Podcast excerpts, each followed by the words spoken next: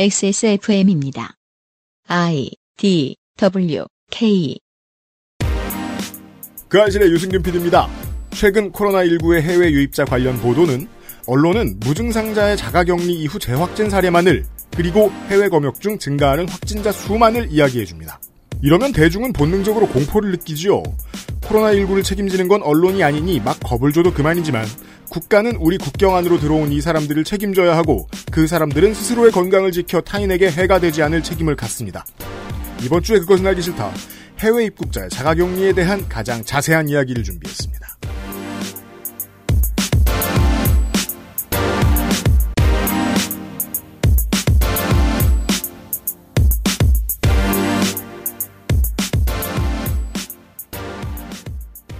청취자 여러분 안녕하세요. 윤세민 에디터도 안녕하세요. 네, 안녕하십니까. 윤세민입니다.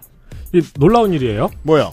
해외 입국자의 자가격리자에 대한 이야기를 하고 싶을 때 주위를 둘러보니까 우리가 아는 누가 자가격리 중이에요. 그쵸. 해외에서 입국해서 자가격리를 하고 있었어요. 어, 저희의 또 섭외력은 다른 방송국도 저희가 경험해보잖아요. 다른 방송국의 섭외력과는 달라요. 하지만 결과적으로 저희가 더 좋을 때가 많아요. 네, 그렇습니다. 자가격리를 소개해드려요. 이번 그렇죠. 주에는. 마치. 저희가 네. 이제 그 barrier free에 관한 방송을 준비하기 위해서 손인상 씨가 다리를 부러뜨린 것처럼 그렇죠. 우리는 참 가진 게 많다. 그렇습니다. 잠시 후에 확인해 보시죠. 그것은 알기 싫다는 한 번만 써본 사람은 없는 빅그린 프리미엄 헤어케어 이달의 PC로 만나는 컴스테이션 대한민국 1호 반값 생리대 29Days 프랑스에서 온 비밀의 레시피 오뉴 마카롱에서 도와주고 있습니다. 자연 친화적인 식물성 섬유 비오셀 매끄러운 섬유 표면으로 민감한 피부도 안심할 수 있게 빠르게 흡수하는 통기성 필름 17.5cm 한층 더 길어진 long liner 팬티 라이너도 역시 29days 세상의 반을 위한 반값 29days 여러분도 이제 집에서 쉽게 만나볼 수 있어요. 네 온유 마카롱이요. 가득 프랑스의 달콤함. 오뉴 마카롱. 빅그린이 소개하는 탈모 예방 샴푸법. 샴푸로 거품을 내주고요 흐르는 물에 온도는 차갑게 해서 여러 번 헹궈주세요 탁탁 두들겨서 모발의 물기를 제거하고 말릴 땐 꼭 찬바람을 이용하세요 제일 중요한 건 아시죠? 빅그린 hair loss 샴푸를 사용하는 거죠 Big Green 신비의 구스베리에서 해답을 찾다 빅그린 hair loss 샴푸 한 번만 써본 사람은 없는 두피 troubler의 요람, hair loss인들의 안식처, 각종 뷰티 유튜버들의 상위권 pick 설명이 필요 없는 빅그린을 만나보십시오. 이 유튜버들한테 인기가 많은가 봐요. 나쁘지 않은 것 같아요. 일단은 화해 평점이 좋다 보니까 아, 그렇죠. 써본 사람들이 확실히 좋다고 말들을 하더라고요. 한 번에 느껴진다고. 베이비 라인, 임산부, 바디, 페이스 등 다양한 라인업. 뭘 사도 어디서 만나볼 수 없는 엑세스몰의 엑세스몰만의 특별한 가격. 엑세스몰의 태동기와 함께 꾸준히 성장해온 빅그린을 아직 써보지 않으신 분들은 많이 없으시겠죠? 네. 많이 있으시겠죠? 뭐 꽤 있을 거예요. 그렇죠. 혹시 있으시다면 지금 구매해 보십시오. scalp 샴푸, fragrance 샴푸, hair loss 샴푸, 단품 행사는 물론이거니와 코로나 시대에 발맞춘 손도 씻고 세균 제거까지 가능한 hand wash 손 소독제 3종 세트, 히비스커스 추출물 65%가 담긴 리뉴얼된 오리지널 natural soap 4종 세트까지! 네. 어디에나 줘도 그럴듯한 에코 포장 세트는 선물용으로 최선의 선택이 됩니다. 음흠. 단품들은 나에게 최고의 선물이 될 것입니다. 액세스몰과 함께한 5년 빅그린을 선택하세요. 그럼요. 음. 물론 최근에는 저 자연 그러니까 뭐냐 그 환경과 관련된 걱정을 하시는 분들이 샴푸를 안 쓰는 실험을 하시는 분들도 계세요. 노프 운동하는 분들이, 분들이 있죠. 해보면 나쁘지 않다고. 네. 전 아직 몰라요. 제 주위에도 한 명이 있었는데, 왜냐면 하루, 하루만 지나도 제 머리는 물미역 같아지기 때문에. 그러니까 그게 그 고비를 지나면 괜찮대요. 근데 그래서 말씀드리는 건데 이제 그것을 할 수 없다면 네. 보통의 일상적인 삶을 살겠다면 그나마 가장 가까운 선택은 여기에 있습니다. 집에 오래 있으면은 또 요런 거에 대한 만족감이 예민해져요. 음. 그러니까 뭔가 새 바디 샴푸나 샴푸 뜯어가지고 향기 처음 맡았을 때 느껴지는 만족감 같은 거 있잖아요. 네. pumping 눌렀을 때 왕창 나올 때 느낌. 빅그린 안 써보신 분들 아, 많죠. 확인 한번 해보십시오. 이렇게까지 재구매가 많은 데는 이유가 있어요. 그렇습니다. 선물을 드리면은 특히 이거 예민한 분신 예민하신 분들한테 선물을 드리면은 제 경우에는 100이면 100 다 좋아하시더라고요. 지금까진 그러했습니다.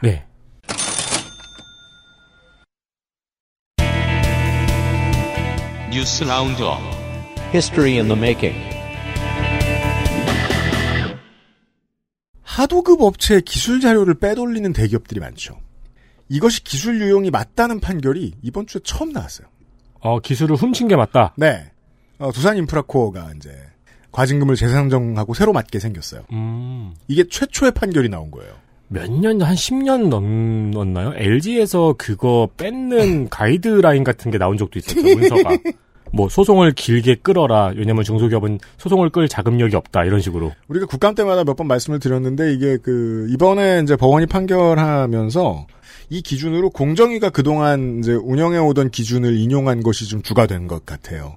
공정위나 중기벤처부가 그동안 노력해온 게 이제야 겨우 결실을 받습니다. 그리고 이런 판결을 처음 받았을 때 과징금 처분을 받았을 때 보통 불복하기 때문에 이런 소송이 생겨요. 네. 과징금만 받아도 그만인 저 과징금만 처리 처분돼도 좋겠다고 생각한 중소기업들이 보통 거는 게 아니라 대기업들이 우리 과징금도 못 내 하면서 걸거든요. 음. 그래서 걸려 있는 대기업들이 지금 몇 있는데 벌벌 떨고 있을 겁니다. 그 외에도 역사에 남았으면 좋겠다 싶은 이번 주의 뉴스들을 좀 소개해드리죠. 이집트 법원이 여성 틱톡 스타들에게 징역형과 벌금형을 내렸습니다. 팔로워 210만 명의 마와다 엘라드 흠과 팔로워 120만의 한인 호삼에게 각각 징역 2년과 30만 이집트 파운드를 선고했습니다. 30만 이집트 파운드면은 한국 돈으로 2천만 원이 넘는 벌금입니다. 혐의는 풍기문란인데 문제가 될 만한 영상은 화장을 하거나 부엌에서 춤을 추는 등의 영상이었습니다. 이집트 법원은 가족의 가치를 훼손한다는 이유를 들었습니다. 예. 어, 이집트 경범죄 법원에서는 지난달에도 벨리 댄서가 소셜 서비스에 외설적인 동영상을 올렸다고 징역 3년과 20만 이집트 파운드의 벌금형을 선고한 바 있습니다. 그렇습니다. 어, 물론 걱정해야 될 것도 있을 겁니다. 문화적인 상대주의라는 게 있는데 이것에 대해서 전 세계 시민들이 분노할 필요가 있을까? 그러고서 저는 이제 예전에 뭐 할례 관련된 판결을 소개해드릴 때도 그렇고 요것도 마찬가지. 실제로 봤습니다 한번. 화장 가이드 동영상이 있었고요. 그리고 춤과 관련, 그러니까 춤을 잘 추는 틱톡 그 스타예요. 네. 춤을 부엌에서 췄을 뿐이에요. 옷도 입고요. 예. 옷을 또 안 입으면 어떻겠냐면 입었어요. 네. 예. 아니 그 틱톡 정책에 위배될 수는 있으니까요. 네. 이 벨리 댄서가 올렸다는 영상은 제가 못 찾아봤거든요. 음. 그둘 다 정말이지 아무것도 아니에요. 이걸 법적으로 처벌한다는 건 전 세계 어떤 기준으로 봐도 인간적으로 너무합니다. 이거는 문화의 상대성을 말할 수 있는 수준이 아니에요. 그래서 말씀드리고요. 제가 가끔 가다가 이런 그 말도 안 되는 이 이슬람권의 법적인 혹은 사회적인 일들이 있을 때마다 소개드리는 게 이것은 이제 세계 시민들의 압박이 통할 만한 문제이기 때문입니다. 틱톡에서 얼마든지 확인하실 수 있어요. 근데 사실 이런 말도 안 되는 판결 그리고 되게 사소한 거를 집어 올린 거잖아요. 음. 아니 틱톡을 전부 다 살펴보면은 물론 이분들이 팔로워 수가 많긴 하다만 음. 이런 일상적인 영상이 없겠느냐고요. 음. 근데 이런 사소한 판결을 끄집어 올린 거는 약간 좀 의도가 있는 부분도 있잖아요. 뭔가. 일벌백계의 의도예요. 그렇죠. 네. 안타깝습니다. 중국과 미국이 서로 영사관을 폐쇄했죠. 중국의 스촨성 청두에 있는 미국 총영사관 앞에서는 폐쇄된 미군 총영사관의 인증샷을 찍기 위해서 많은 사람들이 몰려들었다는 소식입니다. 자, 제가 저희가 알려드리려는 소식이 이겁니다. 그러니까 미국과 중국이 뭘로 싸우고 있느냐가 중요한 게 아니라요. 미국 총영사관을 폐쇄했대. 네, 그래서 중국 사람들이 그걸 보러 갔어요. 맞습니다. 많이 많이 보러 가서 그 인증샷 찍고 셀카 틱톡도 찍고 하고. 그렇습니다. 네. 중국도 틱톡을 하나요? 중국 거예요. 아 그렇구나. 네. 여기 모여서 반미 애국 집회를 열고 반미 이러니까 그 저기 베트남 맛있는 거? 어, 베트남 음식 같네요. 네. 여기 모여서 반미 애국 집회를 열고 인증샷을 찍고 있다고 합니다. 음. 중국의 관영 매체인 CCTV에서는 또 영사관 정경을 그 이 영사관의 정경을 실시간으로 인터넷 생중계를 하고 있다고 합니다. 그렇습니다. 이러면 진짜 CCTV가 된 거죠. CCTV가 CCTV를 틀어주는 이 상황은 왜 나왔는가? 양국이 지금 영사관을 폐쇄하고 있어요. 근데 그 영사관은 중요한 시설이 아니에요. 가장 큰 총영사관 정도 폐쇄하면 문제가 될 수도 있어요. 근데 거긴 안 건드려요. 예를 들면 미국은 샌프란시스코에 있어요. 음. 그것까지는 무서워서 못 건드려요. 그걸 빼놓으면 나중에 다시 집어넣기도 뭐하고 서로 양국의 눈치도 보여요. 그래서 좀 작은 시설, 미국 같은 경우엔 휴스턴, 중국 같은 경우에는 뭐 우한 이런 곳들을 폐쇄해요. 그리고서는 국내에다 보여줘요. 이 지점에 있어서는 많은 해석들이 나왔습니다. 시진핑과 트럼프의 입장이 같다. 어, 코로나19에 대한 실책이든 경제적인 실정이든 눈을 해외로 돌려야 되기 때문에 서로를 적으로 만드는 시너지 효과가 나왔다. 음. 이것은 어, 힙합을 많이 듣는 우리 청취자 여러분들은 잘 알고 있는 거죠. 디스전은 그 디스전을 하는 당사자들의 시너지다. 네. 서로 아무리 미워 미워한 만큼 서로가 돈을 벌어가니까요. 네. 지금 그 장사를 하고 있어요. 진짜로 전쟁을 하고 싶었으면 명사관이 뭡니까? 대사관을 뺐겠죠. 아니 모든 교육을 다 끊었겠죠. 그러진 않잖아요. 그러진 못하죠. 서로가 필요해서 하는 이 엔터테인먼트 쇼에 있어서 제가 가장 걱정되는 지점은 이렇게 외부의 적을 상정해서 그 외부의 적을 너무 많이 보여주는 쇼를 해서 그 실제로 그 정부에 대한 지지도가 올라가면 그 과정에서 목소리가 커지는 시민들은 민족주의자들이라는 것. 그 민족주의자들이 모여가지고 지금 모바일로 중계를 하고 앉았어요. 사실 이 사람들 표정이나 하는 말 들어보면 가로세로 연구소나 다를 바도 없습니다. 음. 이 사람들이 미디어 권력을 잡고 나면 그 뒷일은 또 어떻게 하냐는 거예요. 미국도 중국도 그러고 있습니다. 게다가 또 중국은 중국대로 늘 안쓰러운데 거기 여기는 독재니까 미국은 어디가 지, 어느 정부가 들어가거나 중국한테 온정적인 정책 잘 못 쓰거든요. 네. 뭐 앞으로 바이든 정 바이든 행정부가 들어와도 마찬가지일 거예요. 이 양국에 서로를 대결 구도로 놓고 민족주의자들을 계속해서 불러 모으는 시너지를 내는 이 엔터테인먼트 쇼가 지속된다는 건 국제사회에 너무 불안한 요소입니다. 어딜 가나 민족주의자가 먼저 조회수 1위를 달성하는 상황이니까요. 그렇고요. 그 다음에는 또, 어, 이거 비슷할까, 이 얘기도? SBS 스포츠의 안경현 해설위원이 광주 비하 발언을 해서 논란이 되고 있습니다.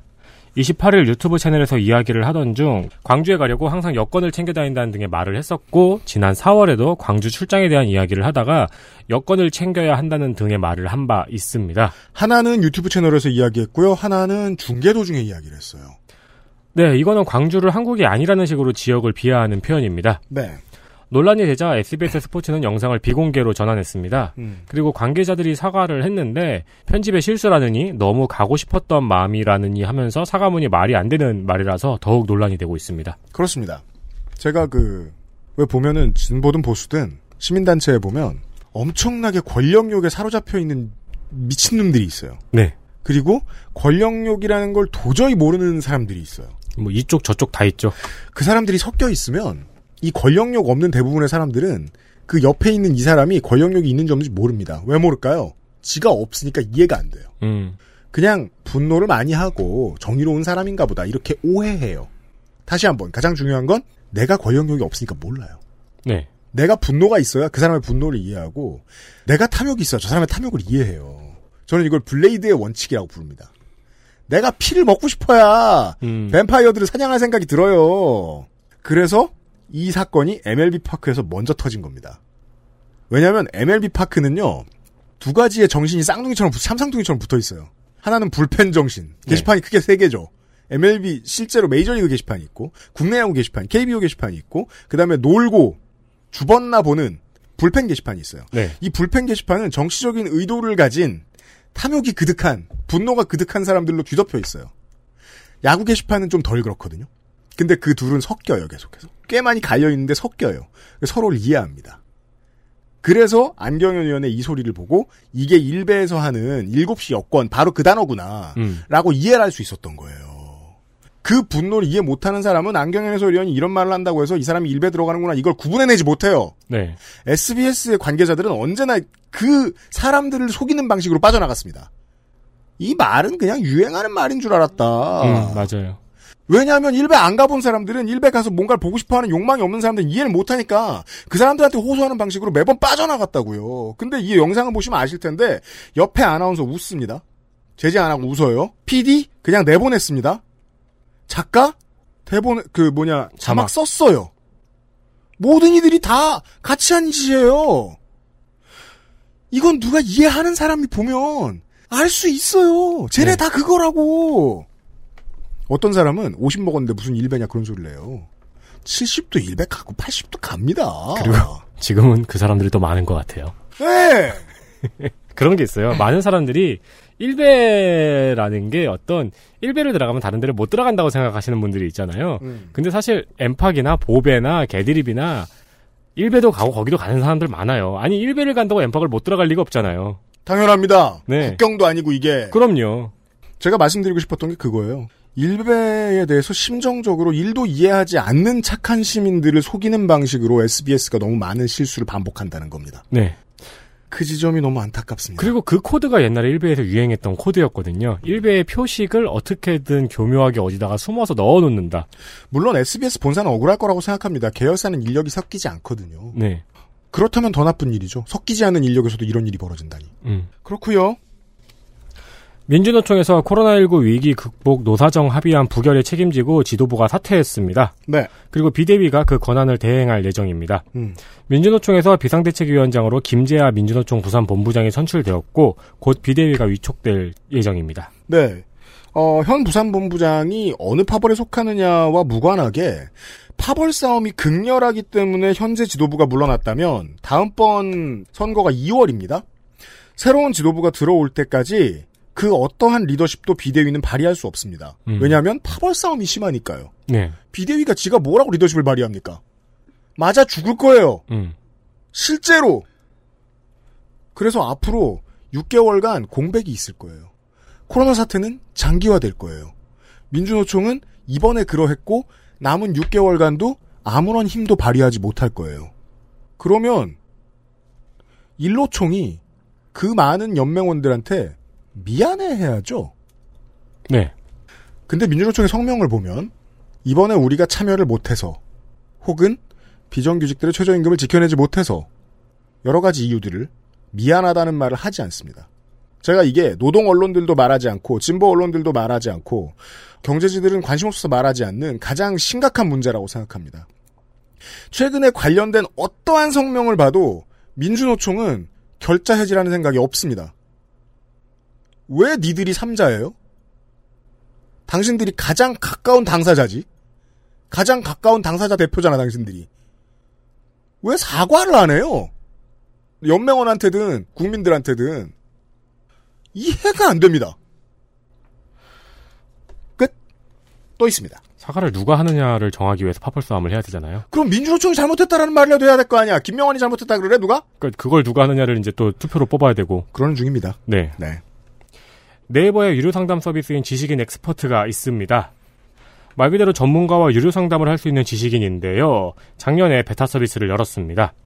그런데 이걸 두고 변호사 업계에서 네이버를 고발했습니다. 왜냐면 여기에서 변호사가 돈을 받고 이게 유료 서비스니까요. 음. 변호사가 돈을 받고 답변을 하면은 변호사가 아닌 네이버가 변호사를 알선해주는 대가로 네이버가 돈을 받았다는 결론이 되죠. 음. 이게 변호사법 위반이 된다는 겁니다. 온라인이 들어오기 전까지 오프라인에서 이런 것과 가장 가까운 거는 지방에 있는 동네의 법원 근처에 있는 유력한 동네 유력자 아들들 딸들 중에 사무장 일을 한다고 하면서 변호사들을 여기저기 소개하고 다니는 사람들이 있어요. 네. 그런 브로커급이 된다는 거예요. 그렇죠. 그리고 또 하나는 네이버가 받는 수수료가 5.5%로 일반적인 결제 수수료인 2%에서 3% 정도보다 높다는 점이었습니다. 변호사법을 어겨가면서 돈을 버는 것도 짜증나는데 돈을 더 많이 번다. 그런데 네이버가 이번에 일단 수수료를 3%대로 내렸습니다. 네이버의 답은 이겁니다. 네이버 측에서는 변호사업계의 고발과는 관계가 없는 것이라고 밝혔지만 아무도 안 믿는 눈치입니다. 네이버 입장을 한번 볼까요? 네이버 입장에서는 어떠한 컨텐츠와 소비자를 연결해주는 거니까 네. 아프리카나 구글처럼 30% 받아도 되지라고 생각하고 있을 거예요. 근데 시작이니까 이것만 받는 거야 라고 생각하고 있을 거예요. 하지만 이것은 이제 새로운 모바일 노동 플랫폼의 개념으로 접근을 해봐야 됩니다. 변호사 아니라 그 어떤 지식인들도 타다처럼 활용하고 싶다는 거예요. 내가 실제 고용하지 않고 소비자와 생산자를 한꺼번에 엮어주고 브로커해서 나오는 돈만 받겠다. 음. 변호사에 대한 뭐 쿠팡 플렉스? 이렇게 보면 되죠. 그렇죠. 왜냐면은 사람들은 지식인에 대한 의지가 지난 20년 동안 엄청나게 높아졌으니까요. 변호사회에 소속돼 있는 변호사들의 생각도 각기 다를 겁니다. 더 많은 고객을 만나는 것도 무조건 좋다라고 생각하는 시장 확장 일로만 보는 주의자들도 있을 것이고 공공성을 유지하기 위해서 플랫폼은 있으면 좋겠는데 그게 꼭 이런 방식은 아니었으면 좋겠다라고 고민하시는 분들도 계실 거예요. 앞으로 논의가 더 진행이 될 겁니다. 제가 음. 관심을 가지고 지켜보고 있습니다. 마지막 나중에 아주 고대의 문명이 지식인을 발견한다면은 음. 약간 신탁처럼 생각할 수도 있을 것 같아요. 무슨요? 온 국민이 그것만 믿잖아요. 그러니까 엄마 말은 안 믿어 지식인 말은 믿잖아요. 아 그렇죠. 그러니까 네이버는 그걸 가지고 돈을 벌어보고 싶은 거예요. 그렇죠. 네. MBC의 스트레이트에서 부동산 3법에 찬성한 의원들이 그 효과로 엄청난 경제적 이득을 얻었다는 내용을 방송했습니다. 네. 특히 미래통합당의 원내대표인 주호영 주호영 의원의 경우 부동산 3법에 찬성을 하고 그 법에 따른 혜택으로 보유하고 있던 반포주공 아파트가 재건축이 되어서 23억의 이득을 얻었습니다. 네. 제가 이 얘기 웬만하면 안 하고 싶었는데요. 실제로 궁금해서 찾아봤어요. 정말이지 아무도 안 따랐었습니다. 스트레이트의 이 방송 내용을요. MBC가 정리해줬고요. 네. 그 외에는 진짜 군소 인터넷 언론들이 같았었고요. 음. 그 외에 좀 큰 곳들은 오늘의 라디오 방송, 뭐 오늘의 TV 방송 미리 알려주는 거 있잖아요. 네. 그 기사로 썼어요. 그리고 아무도 안 썼어요. 가장 자세하게 정리해준 게 고발 뉴스예요. 제가 무슨 말씀 드리는지 아시겠죠? 아무도 관심 안 가졌다는 얘기입니다. 그래서 어디였지? 오마이뉴스인가 고발 뉴스에서 이제 작년에 손혜원 의원 때 보도 경쟁하고 비교를 하더라고요. 언론이 이걸 어떻게 이해하고 있는지 보자고요. 극여 성향이다. 라고 불리는 곳에서는 피해 의식을 가지고 이걸 파헤칩니다. 그리고 나머지 언론들은 그냥 마냥 신경을 안 씁니다. 여기에는 여러 가지 원인이 있겠죠. 예를 들면 이제까지 부동산 폭등의 원인으로 여권을 계속 지목해 왔는데 그 이야기가 흔들리는 것 같아서 싫어. 이런 곤조를 가진 음. 종이신문의 주요 데스크 사람들이 있을 거예요. 그거 말고 젊은 기자들도 이걸 받아쓰고 싶지 않다는 거거든요. 그 여러모로 뭐랄까요? 이 부동산 폭등의 주범이라든가 네. 기존의 냉전 세대를 대표하는 정치 세력, 전경련도 등이 없고 있는 이런 사람들을 많은 언론인들이 북한처럼 느끼는 것 같아요. 그 사람들의 시대가 이미 지났다. 다 민주당이 책임져야 된다. 이런 생각을 하는 것 같아요. 너무 다급하지 않나요? 그러니까 저는 이걸 아무도 안 받아 쓰는 걸 보면서 느꼈어요. 그 실제로 가장 많은 자기 재산에 맞게 이 법안을 처리한 이해 당사자들은 지금 다 통합당 소속 인게 맞거든요? 확실한 상황에는 집중을 해줘야 될 거 아니에요. 근데 되게 티나게 고개 돌려요. 음. 이게 너무 독특해요. 물론 뭐 우리 생에서 많이 보는 일입니다. 사람들은 빌런 빌런을 안 싫어해요. 우리 편 빌런을 싫어하지. 더 괘씸하죠. 가장 유치하게 생각할 수 있는 패턴이에요. 근데 모든 언론인들이 이렇게 생각하는 건 너무 구리지 않나 싶은 거예요.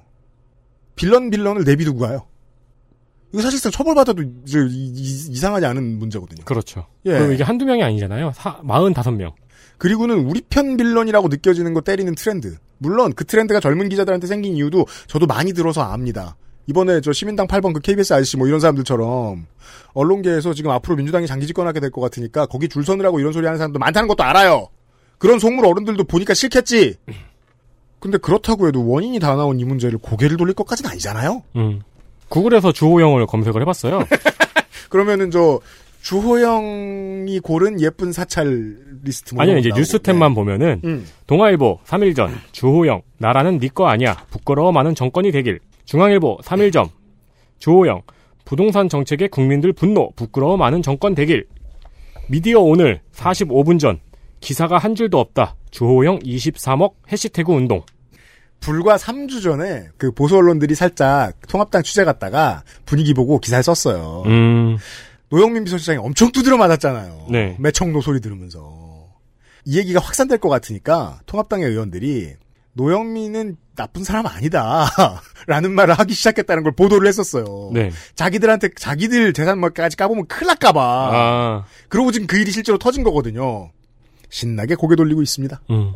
네. 어, 이게 연관성이 있는지 모르겠는데, 오늘 그, 포토 기사 있죠? 네. 뭐뭐 하는 주호영 해가지고 그거 사진만 있는 거. 네. 그런 기사가 오늘 많이 올라왔네요.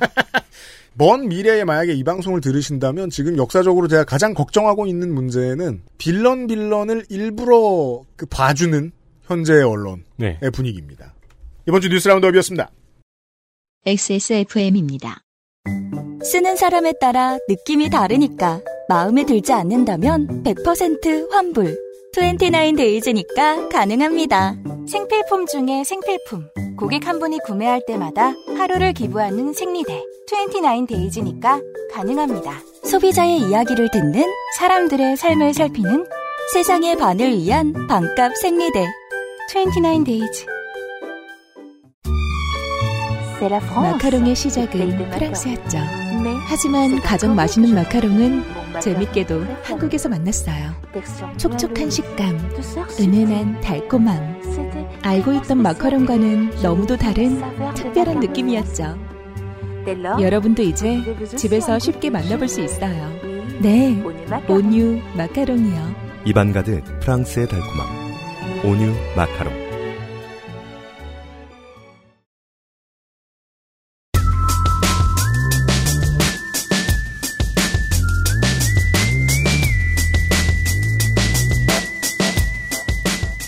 먼 나라 이웃 동네 나성통신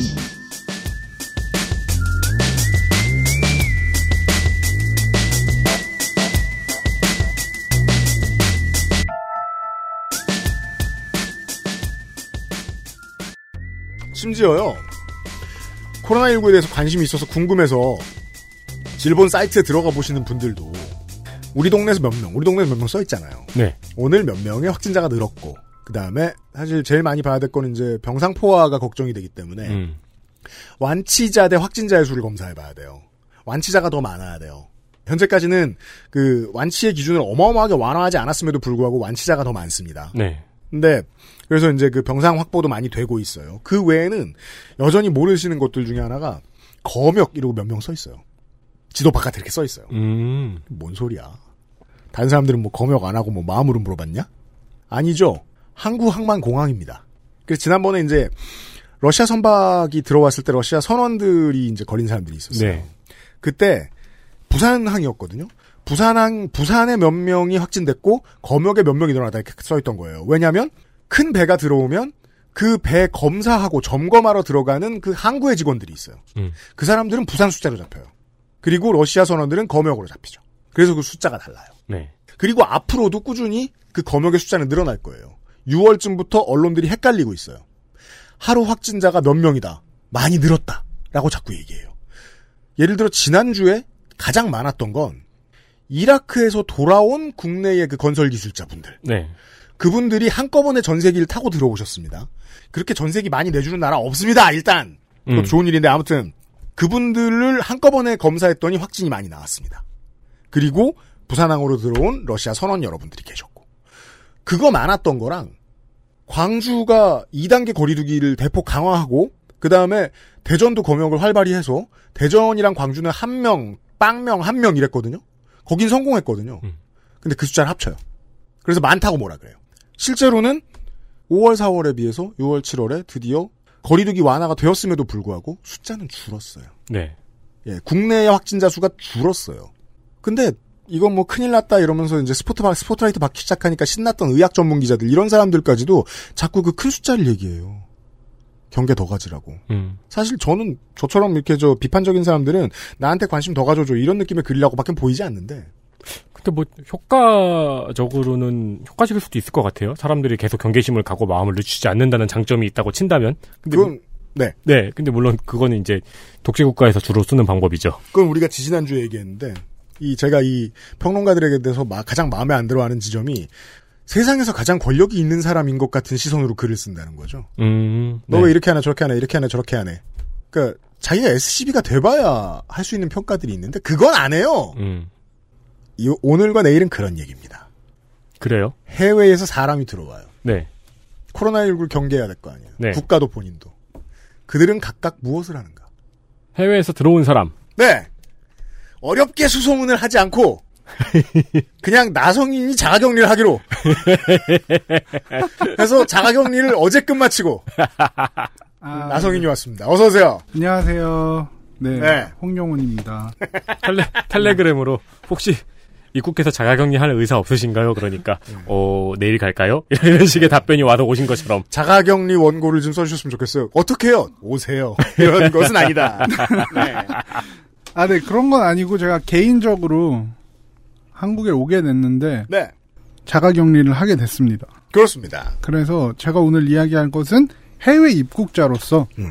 제가 대한민국에 들어오면서 겪은 일과 들어오고 나서 자가 격리를 하면서 겪은 일들에 대해서입니다. 그런 이야기입니다. 네. 이런 이야기 해주시는 방송 들어보신 적 있습니까? 그니까요. 제가 자가 격리를 끝내고 사람들을 만나면서 음.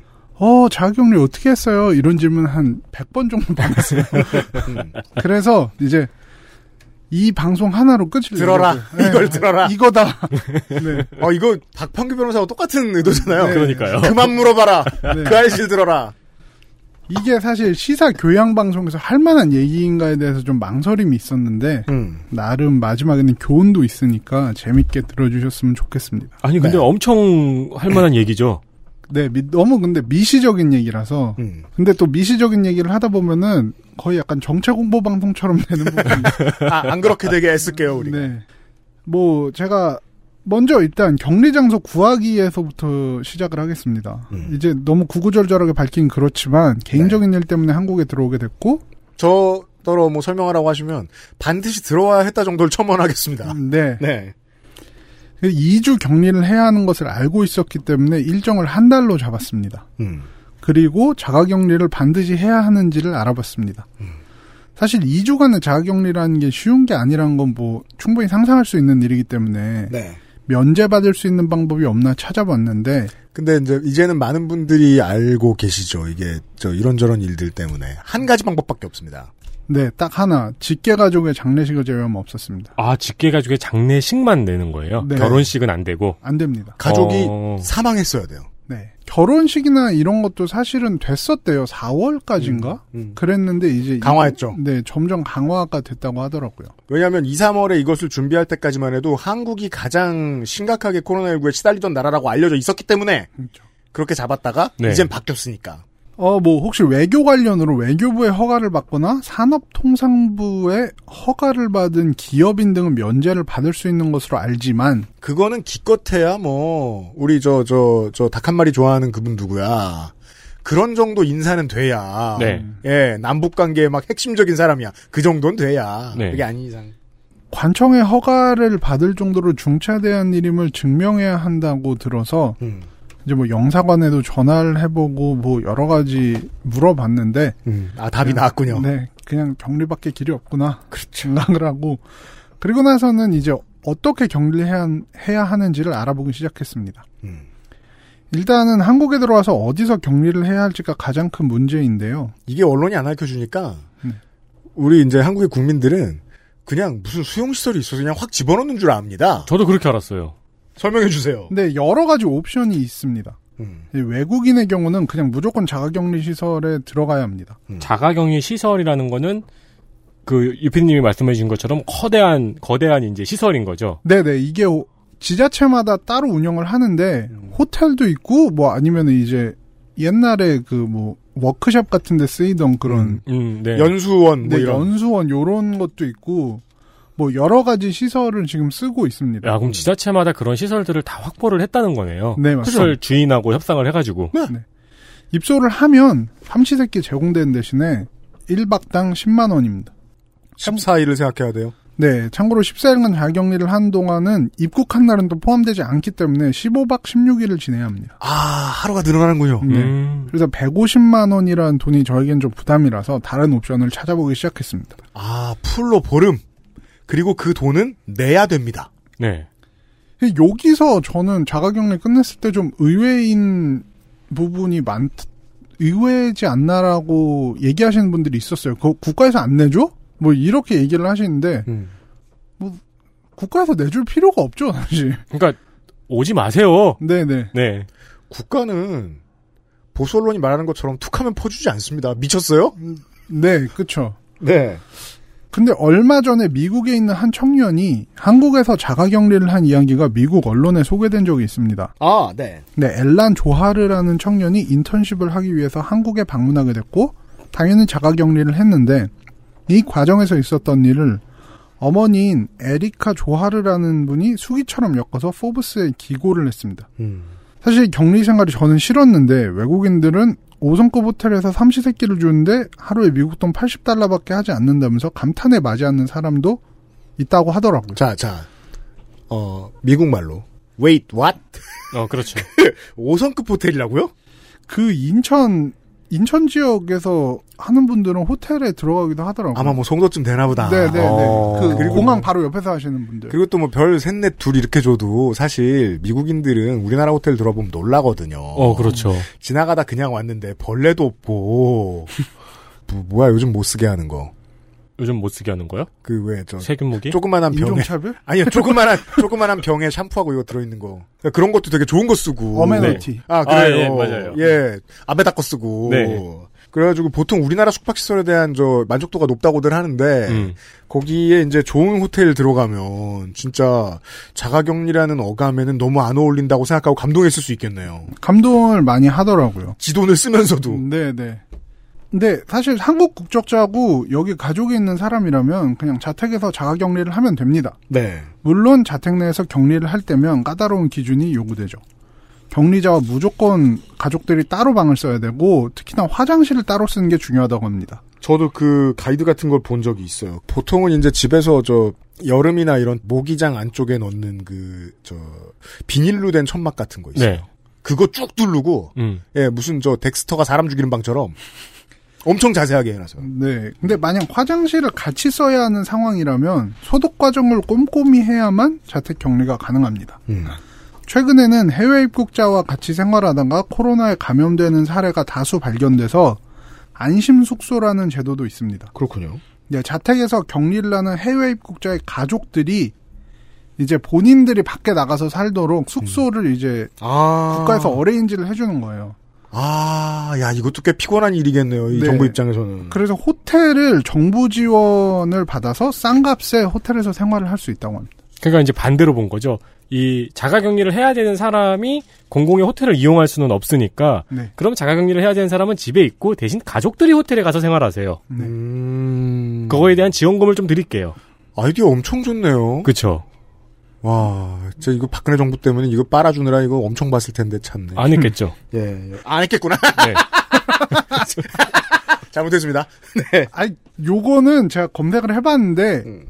많이 안 나온 이유가 이게 서울은 구 단위로 이거를 운영을 하더라고요. 구청들이 다 준비했다고요? 네네. 어. 그러다 보니까 이제 구청들에선 기사를 엄청 내고 싶어요. 막 동대문구청 아, 안심 그렇죠. 숙소 확보 막 이런 게 나오는데 그게 야, 진짜 승질나.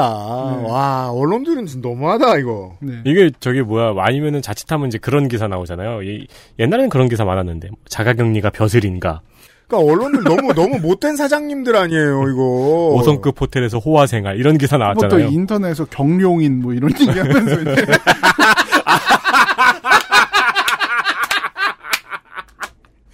원피스의 철룡인. 네네. 네.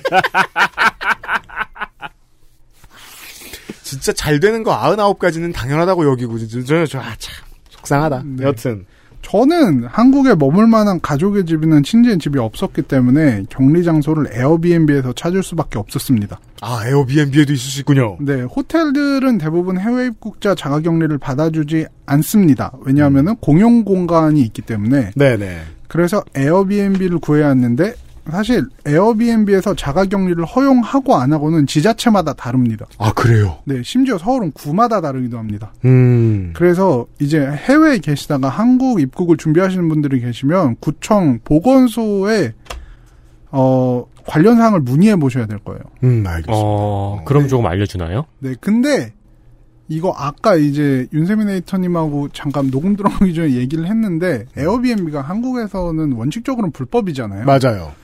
근데 이제 구청에서도 이런 자가격리의 어떤 수요를 감당할 수 없다는 걸 본인들이 알기 때문에 아 에어비앤비와 손을 잡아야 된다. 근데 에어비앤비를 너희가 하면 말리진 않는다. 음. 이런 스탠스를 유지하고 있어요. 음. 그런데 문제는 뭐냐? 네.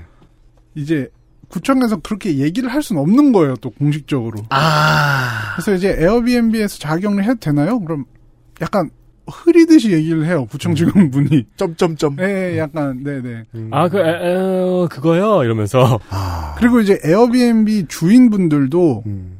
이제 자기 검역 과정에서 어디에 자가격리를 하는지를 써야 되잖아요. 음. 그러면 이제 검역 과정에서 여기는 뭐 하는 데인데 여기서 자가격리하세요 이렇게 물어본단 말이에요. 음. 그때 에어비앤비라고 얘기하지 말아달라고 부탁을 해요. 주인분들이. 아, 이런 행정적인 공백 혹은 약점이 존재하는군요. 근데 요 그냥 뭐 지인 집이에요. 뭐 이런 식으로 아. 얘기를 하라고. 음. 네네. 근데 이제 에어비앤비를 구하는 것도 쉽지 않았습니다. 당연하죠. 네, 왜냐하면 일단 자가격리를 허용하는 에어비앤비 숙소가 많지 않은 편입니다. 음. 진짜 저는 에어비앤비 호스트 한 30분께 메시지를 보냈는데 음. 내용이 다 똑같았습니다. 자가격리 되나요? 되나요? 되나요? 이러면서 한 30명한테 문의를 해서 겨우 몇 군데로 압축을 하고 이제 예약을 진행할 수 있었습니다. 아 대단하다. 되는 곳이 있다. 있습니다. 예.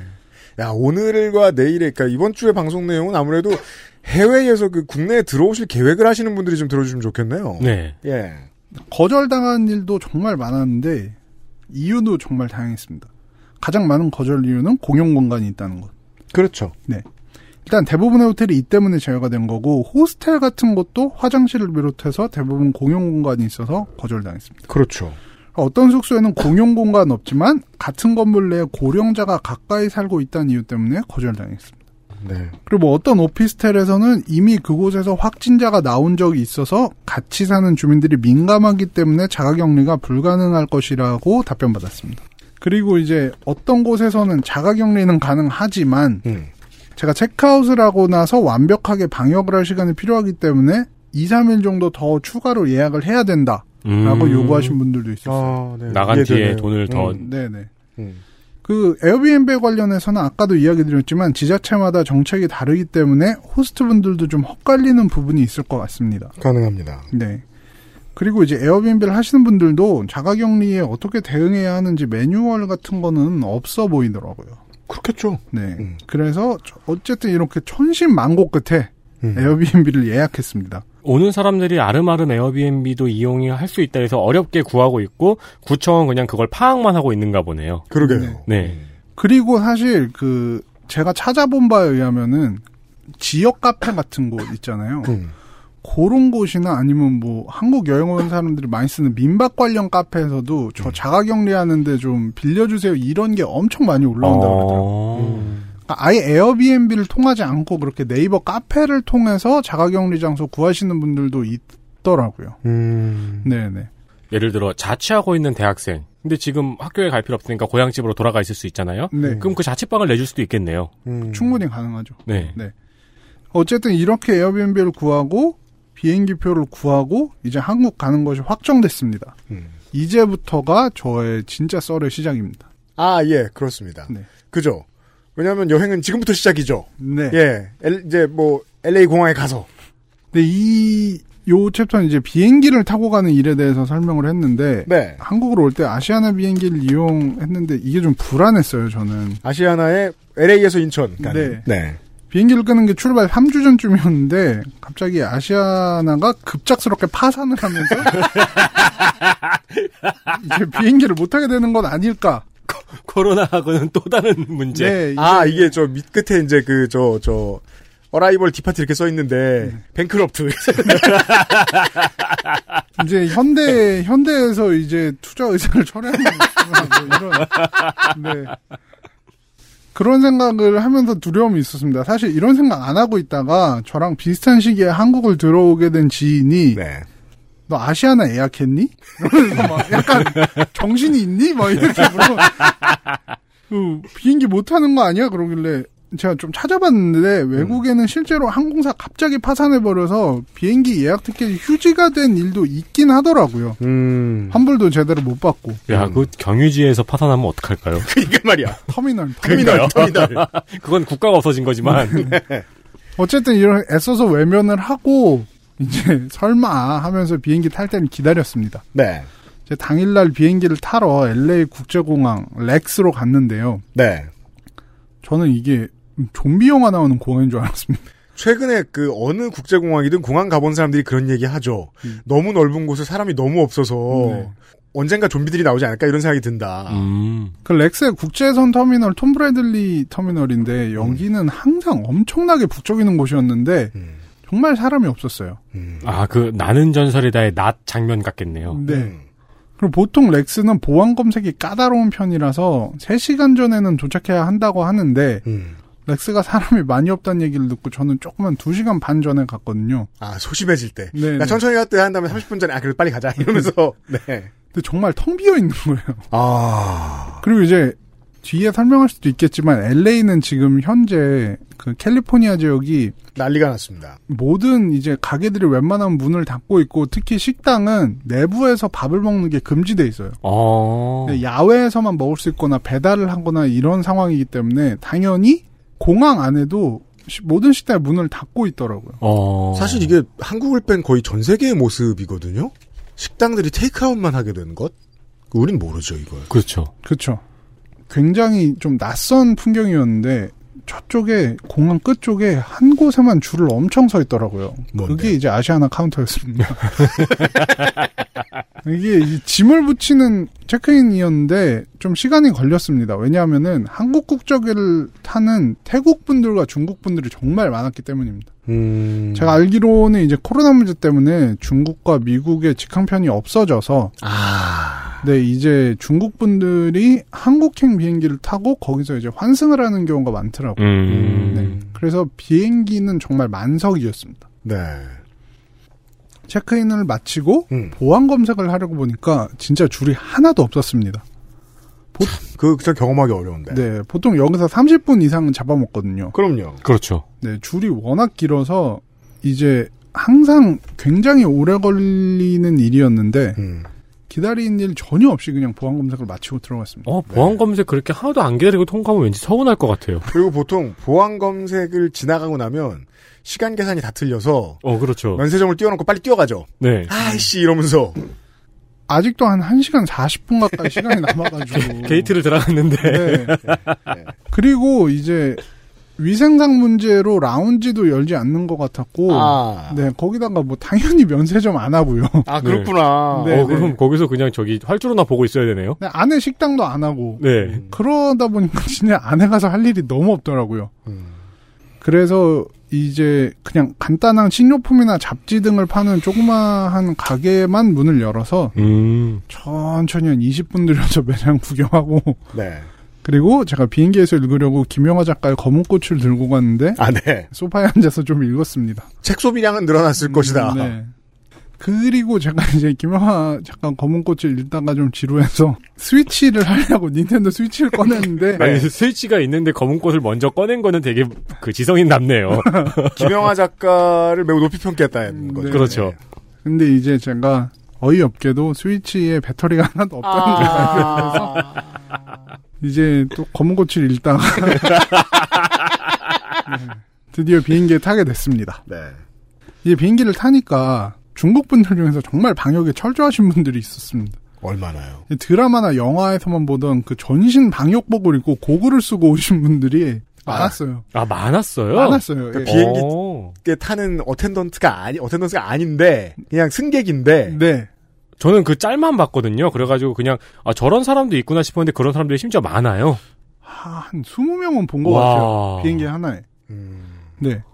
그래서 이제 그 컨테이전이라고 코로나 사태가 전 세계로 번지면서 덩달아 화제가 된 영화이잖아요. 음. 거기서 보는 것 같은 방역복을 입고 음, 비행기에 타신 분들이 꽤 있었고 그렇구나. 그 희한한 게 방역을 그렇게 철저하신데 머리는 안 가르시더라고요.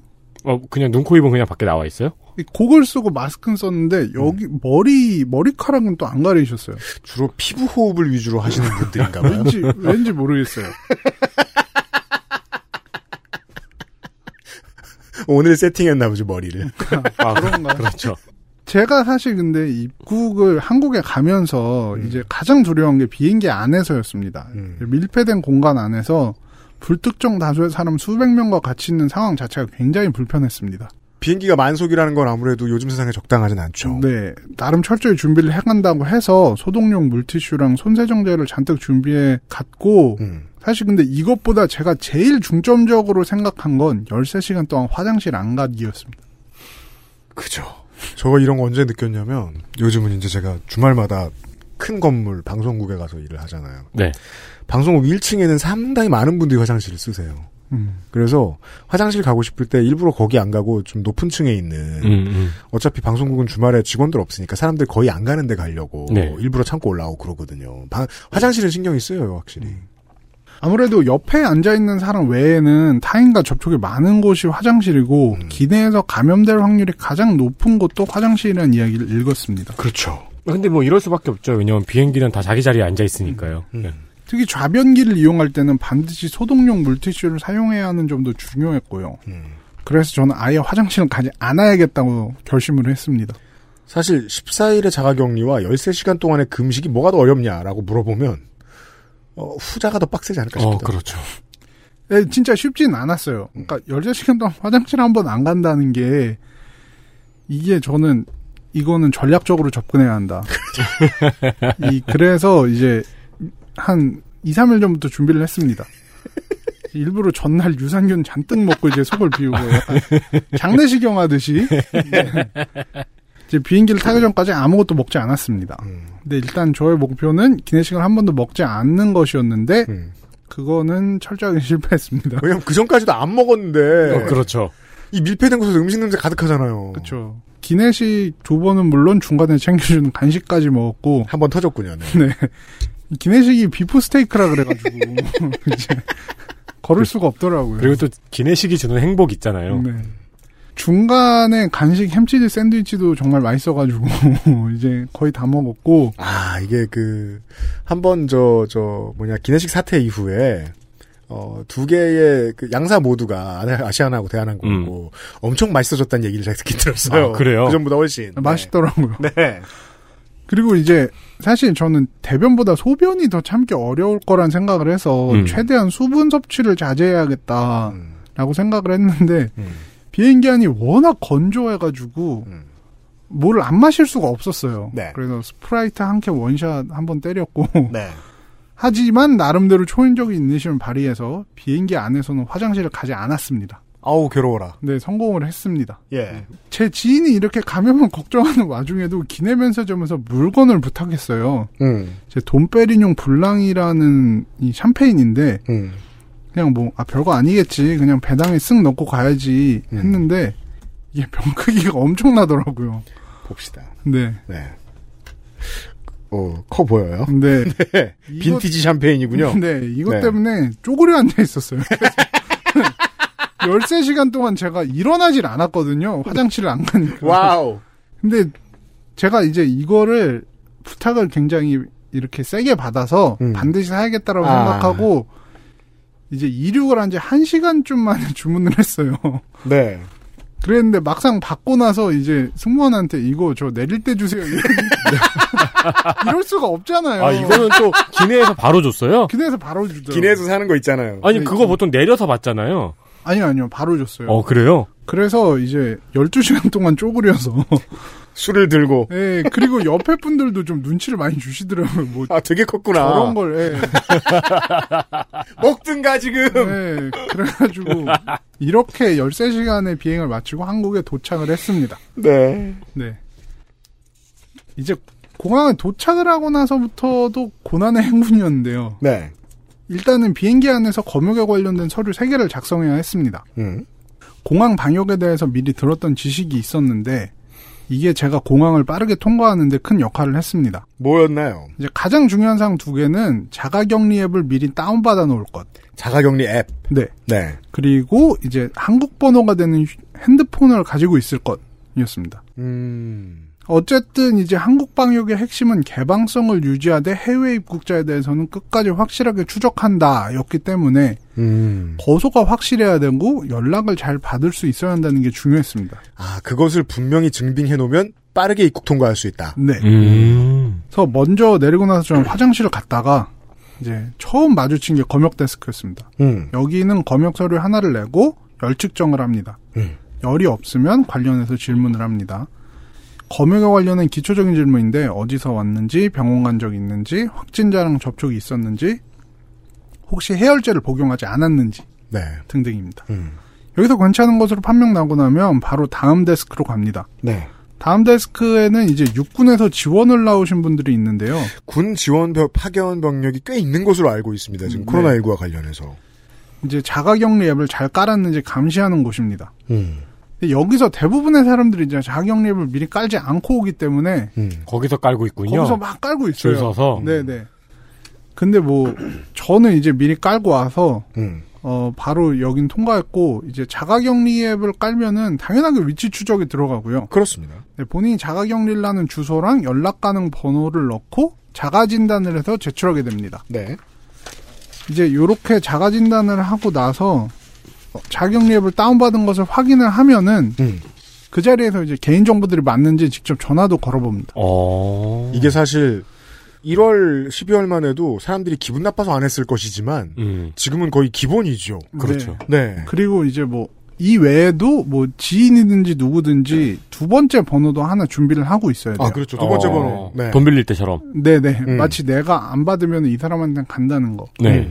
그렇게 하고 나면은 이제 다음 데스크로 갑니다. 세 번째 데스크. 네. 세 번째 데스크는 이제 앞으로 자가격리를 14일간 하겠다는 것을 질병관리본부에다 직접 써서 제출하는 과정입니다. 음.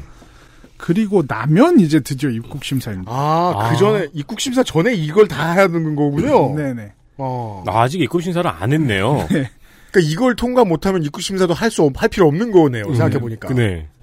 그리고 사실 그 검역 데스크에서도 줄을 따로 섰어요. 음. 환승하는 분들이 너무 많아서 아, 중국이나 태국으로 가는 양반들이. 네네 그분들도 이제 그 앞에서 공항에 있으려면은 그 맨 처음 검역 데스크는 통과를 해야 되거든요. 음. 그래서 이제 환승하는 사람들만 줄이 따로 있고 음. 입국하는 사람들 줄이 따로 있었습니다. 네네네. 네네. 이제 다음 사실 외국 갔다 오신 분들은 다 아실 텐데 음. 한국 입국 심사가 정말 편하잖아요. 그렇습니다. 네. 이 미국 입, 입출국 심사는 최첨단이 고장 뭐앱 깔아서 미리 정보 넣고 이 정도인데 음. 한국은 그냥 사람이 안 하고 여권만 쓱 대면 바로 통과할 수 있는 그렇게 됐죠. 시스템이니까 네. 버스, 버스 카드 지나가듯이 지나가죠. 네 네 음. 정말 편했는데 이제 작년 2월 달에 제가 12년 만에 한국을 나오면서 와 한국만 미래를 살고 있구나 뭐 이런 생각을 많이 했거든요. 음. 아, 근데 이번에 입국 심사 당연히 다 대면으로 왔고요. 바뀌었군요. 네, 마스크 벗고 사진도 다 찍고요. 음. 그리고 이제 그리고 나면 이제 짐을 찾으러 나갈 수 있습니다. 아, 여기까지가 입국 과정이었습니다. 아, 단계가 이렇게 늘어났군요. 네. 그리고 몇 가지들은 분명히 하기 위해서 디지털로 다 해놓은 걸 아날로그로 바꿔놨고. 네. 음. 음. 근데 아쉬운 점은 이제 이분 사람들이 워낙 급하다 보니까 입국 과정에서는 사회적 거리두기가 좀 지켜지지 않는 점이 좀 아쉬웠고 아, 그게 네. 이제 또 이유들이 있는 게, 한참 다 퍼졌단 말이에요, 온 세계에 지금. 제가 이제 가장 그, 반대하는 표현이 확산 중이다라는 표현이거든요. 사실 확진자가 늘어나는 거지, 확산은 다 끝났다고 봐야 될 수도 있는 거예요. 전 세계에서. 아, 그러네요. 네. 네. 확진, 확산된 걸 얼마나 확진해내고 있느냐의 문제인 거예요. 그게 남아공이 됐든, 나이지리아가 됐든, 일본이 됐든 간에 말이죠. 네. 그래서 한국을 제외하고는 다들 사전 예방을 뒤늦게 시작하다 보니까 온 길거리 바닥에 빨간색이든 핑크색이든 점 찍어 놓는 게 다 습관이 됐어요. 전 세계 어딜 가나. 네. 근데 한국만 그걸 별로 안 해봤어요. 그래서, 그래서 그 점만 보면 다들 거기에 서가지고 거리를 지키잖아요. 음, 네. 한국은 이게 도입이 지금 된 지 얼마 안 됐어요. 지금 뭐 경기장 뭐 뭐 저 미술관 이런 데에 좀 됐을까. 그러다 보니까 아직 못 따라간 지점들도 많이 있어요. 줄 섰을 때 그냥 자기가 알아서 거리 두기 하라 그러고. 외국 분들이 이거에 놀란다고 하더라고요. 야, 한국이 방역을 잘한다고 하는데 왜 저건 안 지키지? 맞아요. 네, 왜 줄은 저렇게 쓰지? 음. 저 이거는 이제 뒤에 나올 얘기긴 한데 자가격리를 끝나고 나서 이제 뭘 사러 백화점에 갔어요. 네. 백화점이 그렇게 사람이 많지 않더라고요. 네. 일단 마스크를 다 쓰고 있으시고 막 앞에서 열체 끄다고 그래서 아 이 방역이 잘 되는구나 했는데 식품관에 갔다가 음. 사람들이 정말 너무 많고 줄설때 너무 딱딱 붙어 있는 거예요. 맞아요. 뭐 불초밥 드시겠다고 막 20분이 서 계신데 불초밥. 아니 그거를 막 너무 약간 패닉이 오는 거예요. 이게 어 사회적 거리 중에 이 정도까지 안 지킬 수 있나? 막 이런 생각이 들어가지고 네. 좀 아쉬운 점이 분명히 있긴 하더라고요. 그러니까 물론 지금까지 보면 다른 것을 너무 잘 지켰기 때문에 다 잘 지켜온 사람들은 안전하니까 어딘가에 들어가서는 뭐 해도 된다라고 생각하는 게 지금까지는 안 틀린 것 같은데 네. 나중에 문제가 생기면 그런 데 생길 수 있다는 건 생각해 둬야겠죠. 음. 예. 자, 입국 심사 끝낸 것까지 따라왔습니다. 네, 이제가 진짜 빵일 차죠. 네. 광고를 듣고 이야기를 좀 들어보겠습니다. XSFM입니다.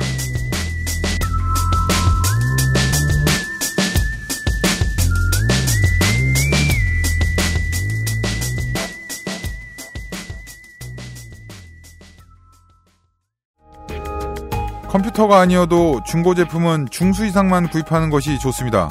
안심할 만한 애프터 서비스 기간이 필요하시다면 가격은 컴스테이션이 고민하겠습니다. 컴스테이션에 들려주십시오. 주식회사 컴스테이션.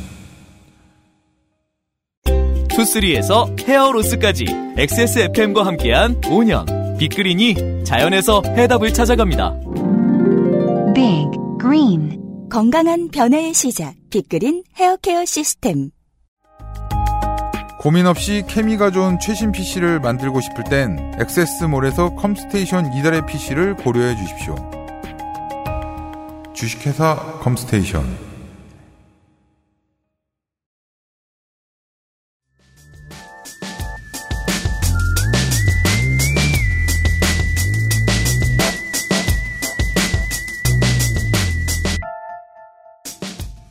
돌아왔는데요. 어, 지금 제 손에 나성인이 들고 온 아, 한국에서 만든 인쇄물임에도 우리는 참 받아보기 힘들래요 한 템이 있습니다. 네. 질병관리본부가 내놓은 대한민국 입국자를 위한 격리 주의사항 안내서예요.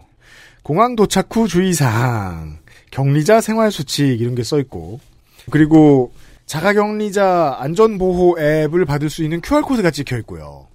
해외 입국자의 진단검사와 자가격리 안내문도 있습니다.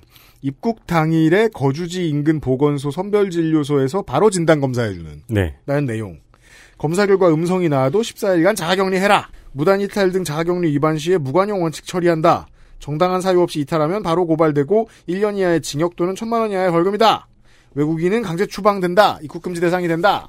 뭐 이런 게 자세히 써 있습니다. 그리고 해외에서 입국한 그 시도의 거주자들이 수, 특별 수송기 혹은 자차로만 이동할 수 있다. 아, 그리고 어떻게 이동해야 되는지, 어디에서 이동할 수 있는지 이런 것들이 자세히 적혀 있는 아, 레어템들을 받았습니다. 가장 레어한 건 저 모든 것들이 들어있던 아까 그 가방이었죠. 아, 그거 제가 flex하려고 가져왔죠. 네. 네, 종로구 보건소가 적혀 있는 네. 손을 잘 씻으세요. 이렇게 써. 자가격리자들에게 주는 가방. 네, 네. 네. 거기 이거 분명히 이제 한 10년 뒤에 저 명품에서 SS 컬렉션이라고 내렸습니다. 예. 그렇죠. 이 코로나를 추억하며 내겠죠. 그렇죠. 나중에는 엄청 가치가 높은 수집품이 될 수도 있어요. 네. 코로나는 이 산업사회 혹은 자본주의 사회에 대한 경종을 울리려고 찾아왔는데 자본주의 사회는 또 코로나 관련 기념품을 팔고 있습니다. 네. 네. 이제 공항을 빠져나갈 때가 됐어요. 네. 이제 바로 다음 과정은 짐 찾기였습니다. 음. 짐 찾는 것도 정말 신기했는데 사람이 워낙 없었습니다. 원래 사람들 쭉 서서 네. 집을 쭉 기다리고 그렇죠. 예 보면서 이제 그 수트케이스 보면서 어 저거 이쁘다. 어, 그렇죠. 저 구리다. 스티커 많이 붙었다. 이런 생각 아무것도 없다. 제가 탄 비행기는 아마 80% 이상은 태국이나 중국으로 환승하시는 분들이었던 것 같아요. 음. 그래서 짐 찾으러 갔더니 저 말고 아무도 없었어요. 아, 그 벨트에 그러면은 이제 나성인 가방만 내려오기를 기다리고 있는 거예요? 음. 아니 가방 몇개 돌아가고 있는데 그 주위에 서 있는 사람은 저밖에 없었어요. 아, 진짜요? 네. 물론 제가 미리 앱을 깔아놨기 때문에 남들보다 더 빨리 나온 것도 음. 이유 중 하나인데 음. 근데 어쨌든 제가 짐을 찾고 보니까 탐지견이라는 자물쇠가 크게 걸려 있더라고요. 그게 뭐예요? 그러니까 이제 아마 이제 탐지견이 제 짐에서 뭔가 냄새를 맡아서 그걸 표시해 놓기 위해서 한 건가 봐요. 아. 근데 이게 엄청 무서운 게 자물쇠에서 앵앵앵앵 막 이런 소리가 나요. 자물쇠를 아랑곳하지 않고 몰래 나가려는 사람을 방지하기 위한 장치인 거라고 전 생각을 아 했습니다. 그렇군요. 탐지견이 뭔가 이거 같다라고 짚어놓으면 거기에서 뭔가 걸어놓는군요. 음. 네. 근데 이제 상황이 뚝싸다 보니까 몰래 나가는 거는 불가능했습니다. 음. 이제 진 검사를 하는 곳의 직원과 입국자의 비율이 10대 1이었거든요. 직원이 저기 10명이고. 네. 진짜 저, 저 하나 검사하려고 수많은 직원분들이 그것도 이제 막 검사를 뭐 10명이 할 수는 없잖아요. 네. 검사는 한 분이 하는데 나머지 분들 할 일이 없으니까 보죠. 뒤에서 이렇게 커피 마시면서 자판 커피 드시면서 저를 계속 주목을 하시더라고요. 공항 살벌하군요. 아니, 이 생각해 보니까 되게 전 세계 마약 시장의 큰 위험이네요. 이 코로나 19는. 그러게요.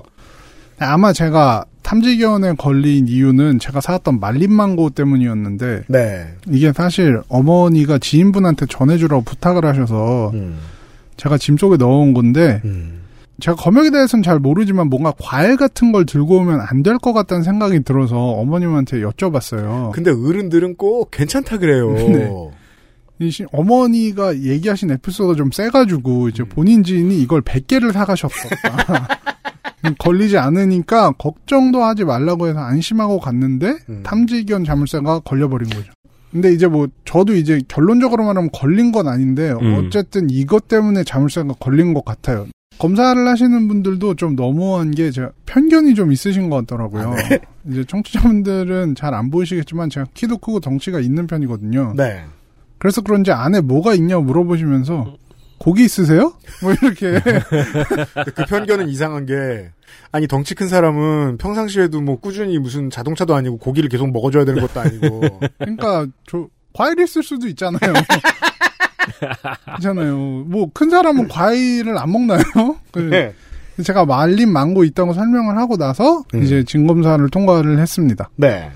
이렇게 저는 결국 입국장을 벗어났습니다. 근데 이제 입국장을 벗어나서도 공항 안에서는 어느 정도 격리 조치가 있다고 봐야 됩니다. 네. 해외 입국자들은 마중 나온 사람과 동선도 다르고 음. 해외 입국자들만 다닐 수 있는 길을 따로 만들어 놨습니다. 저도 이 얘기는 들었어요. 네. 음. 길 중간마다 보안 요원분들이 지키고 있으면서 이렇게 따- 벗어나려 그러면은 그쪽 도로 나오지 마세요 이런 식으로 주의를 주세요. 어, 그렇군요. 네네. 음. 가는 길에 보면 진짜 장관입니다. 이 부분이 어떻게 보면은 정말 멋있었는데 음. 전국에 있는 모든 지자체들이 그 간이 책상을 두고 인천공항에 모여 계세요. 아 출장 나왔군요. 지자체에서요? 여긴 전라남도, 여긴 전라북도 막 이런 식으로 음. 다 공무원분들이 인천공항에 어. 나와 계세요. 그게 뭐 전라도로 오세요 하는 건 아닐 거 아니에요? 관광청에서 나온 게 아니라 그러니까요. 네네. 해외 입국자들이 본인이 격리할 장소나 본인의 자택으로 가는 방법을 거기서 안내를 해줘요. 아. 네네. 아, 이것이 행정력이구나. 이런 느낌이 진짜 듭니다. 진짜 실제로 보면 살, 저 대단하겠네요. 어, 그러게요. 예. 네. 그리고 이제 거기서 택시를 탈, 이제 서울로 가는 경우, 음. 이제 거기서 택시를 탈지 버스를 탈지 선택할 수 있습니다. 음. 버스는 물론 해외 입국자들만 타는 전용 버스입니다. 그리고 이제 지방은 광명역 KTX까지 버스를 타고 가고 그 이후에는 해외 입국자 전용 칸에 타서 KTX로 이동한다고 들었습니다. 아, 음. 네. 예. 어쨌든 어떤 식으로라도 이제 공공교통을 이용하지 않도록 설계되어 있는 게 핵심인 것 같습니다. 그러게요. 네, 아, 공항 이 루틴을 마련했군요. 네, 공항철도나 일반적인 이제 공항버스 등을 이용할 수 없습니다. 어. 저는 택시를 타고 가기로 하고 기사님을 만났는데요. 예. 음. 거기서도 택시를 탈 때 주소와 전화번호를 써야 합니다. 물론 택시 또한 해외 입국자들을 데리고 가기 위해서 준비된 특수 택시입니다. 실제로 특별 수송 택시라고 지금 안내를 하고 있어요. 네. 뭐 운전석과 좌석이 비닐 같은 걸로 완전히 분리돼 있습니다. 아, 그 사이에 막이 있는 거예요? 네네네. 어.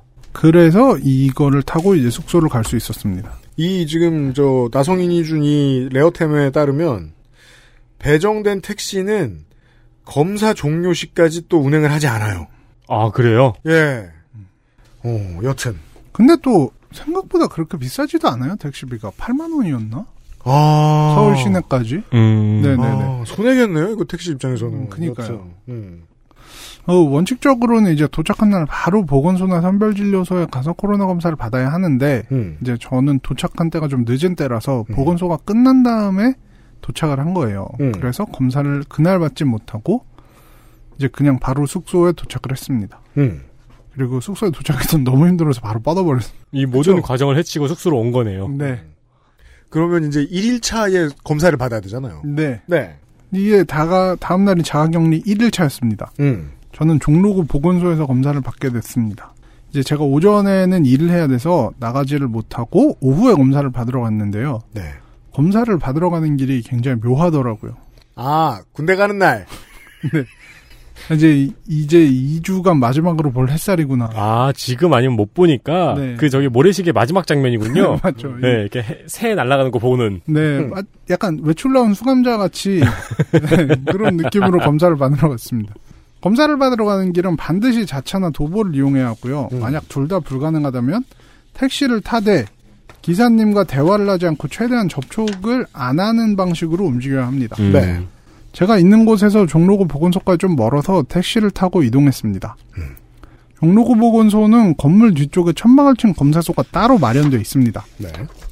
이 문진표를 작성하는 곳과 검사를 받는 곳이 나눠져 있는데 음. 제 앞에 중년 여성 한 분과 어린아이 두 명이 있었습니다. 예. 아마 가족인 것 같았는데 제가 문진표를 작성한 동안 검사를 받는 소리가 너무 끔찍했어요. 애기들은 아무래도 좀 네, 뭐 면봉 들어오는 거 무섭죠. 네네. 막 소리 지르면서 막 울고 막 그런데 직원분들이 좀만 참아 막 이러면서 아 밖에서 그게 들리는 예, 예, 그게 이제 들려가지고 저도 뭔가 저 그전까지 코로나 검사를 받아본 적이 없으니까 네. 좀 문진표 작성하면서 무섭더라고요. 좀만 참아 너무 웃기네요. 네. 그러니까 근데 검사 자체는 간단한데요. 입과 코에다가 면봉 같은 걸 깊숙이 넣는 겁니다. 음. 근데 20초 정도밖에 걸리지 않습니다만 음. 코에 넣는 면봉이 거의 눈으로 튀어나올 것 같이 이렇게 깊게 넣거든요. 아, 이게 뭐, 뭔가 코에 검사나 이런 것 때문에, 치료 때문에 뭘 집어넣어 보면, 생각보다 깊게 들어간다는 걸 알게 되거든요. 그래서 네. 놀래요. 뭐 제가 미국에서도 검사 받는 것을 옆에서 지켜본 적이 있는데 음. 미국은 코만 하는데 한국은 또 입과 코를 다 하는 것이 좀 특이한 점이었습니다. 음. 아, 이런 건 정말 겪어보지 않으면 차이를 알 수 없죠. 네. 그리고 나서 이제 제가 아까 얘기 드렸던 보건소에서 나눠주는 자가격리 필수 키트를 받아오면서 그 에코백을 받아온 거죠. 자가, 아, 저 에코백은 자가격리 필수 키트가 들어있는 거군요. 네. 여기에는 이제 소독액과 손세정제, 마스크, 그리고 쓰레기 봉지 3개가 있었습니다. 네, 쓰레기 봉지는 이제 의료용 폐기물에 쓰이는 노란 대용량 봉투였는데, 네. 특히나 이제 쓰레기를 통해 감염될 수 있기 때문에 해외 입국자의 생활 쓰레기는 굉장히 꼼꼼하게 관리됩니다. 아, 그, 그렇죠. 그 쓰레기 봉투를 사용하는군요. 격리 기간에. 네. 의료 폐기물 쓰레기 봉투. 음. 네. 그 봉투를 찍어서 친구들한테 보여줬더니, 아, 저 지금 바이오 해저드구나, 제가. 어, 그렇죠. 그게 그려져 있죠. 네, 네. 네. 아, 친구들은 그렇게 말하죠. 네. 어, 그렇죠. 정말 친한 친구들이죠. 네. 사실 저 처음에 친구들한테 한국 간다고 했을 때도 음. 나 이제 한국 간다 그랬더니 이제 별로 안 친한 친구들 아이고 어떡하냐 야 조심해서 와 이러잖아요. 음. 근데 친구들은 반응이 격리하냐 크크크크크 막 이러. 그렇죠. 네, 딱 그랬어요. 음. 네, 이게 사실 이 쓰레기 봉투를 자택에서 계속 갖고 있다가 음. 격리 해제일까지 버릴 수가 없어요. 아, 계속 들고 있어야 돼요? 네. 그리고 봉투에 넣을 때는 모든 것을 깨끗이 씻고 소독을 해서 넣어야 됩니다. 그리고 의료 폐기물은 그냥 갖다 내버리는 것도 아니고 그 수거하는 업체가 와서 수거를 해가야 되잖아요. 네, 맞습니다. 게다가 14일 동안 그걸 내놓고 들락날락 하는 것도 안 되니까. 네. 사실 저에겐 이게 가장 큰 고역이었습니다. 그 나중에도 뭐 설명을 해주시겠습니다만은 또 시간이 많으니까 빡빡 닦아가지고 내야죠. 아, 그, 그렇죠. 예. 이게 음식물 쓰레기 때문에 벌레 같은 게 생기면 어쩌나 정말 많이 걱정했습니다. 음. 음. 자가격리 상태에서 벌레가 생기면 그냥 같이 살아야 되는 거니까. 어, 그렇죠. 네. 그 제가 원래 설거지하는 걸 무척 귀찮아하는 타입인데 벌레가 무서워서 햇반 같은 일회용품 그릇 또 바로 설거지해서 깨끗이 말린 다음에 버렸습니다.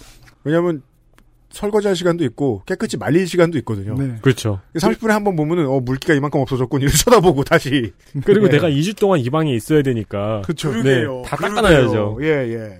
그리고 이제 종로구만 있는 건 줄은 모르겠는데 조금 제가 이제 감동한 포인트거든요. 음. 이 자가격리 키트 안에 그 프린트물이 작은 게 있어요. 음. 거기에 뭐라고 써있냐면 마음의 회복을 위해서도 함께하겠습니다라고 써 있어요. 음? 그래서 코로나로 인해서 심리 상담이 필요하신 분께 지원을 해주고 있다면서 음. 이제 종로구 정신건강복지센터 번호가 안내돼 있더라고요. 음.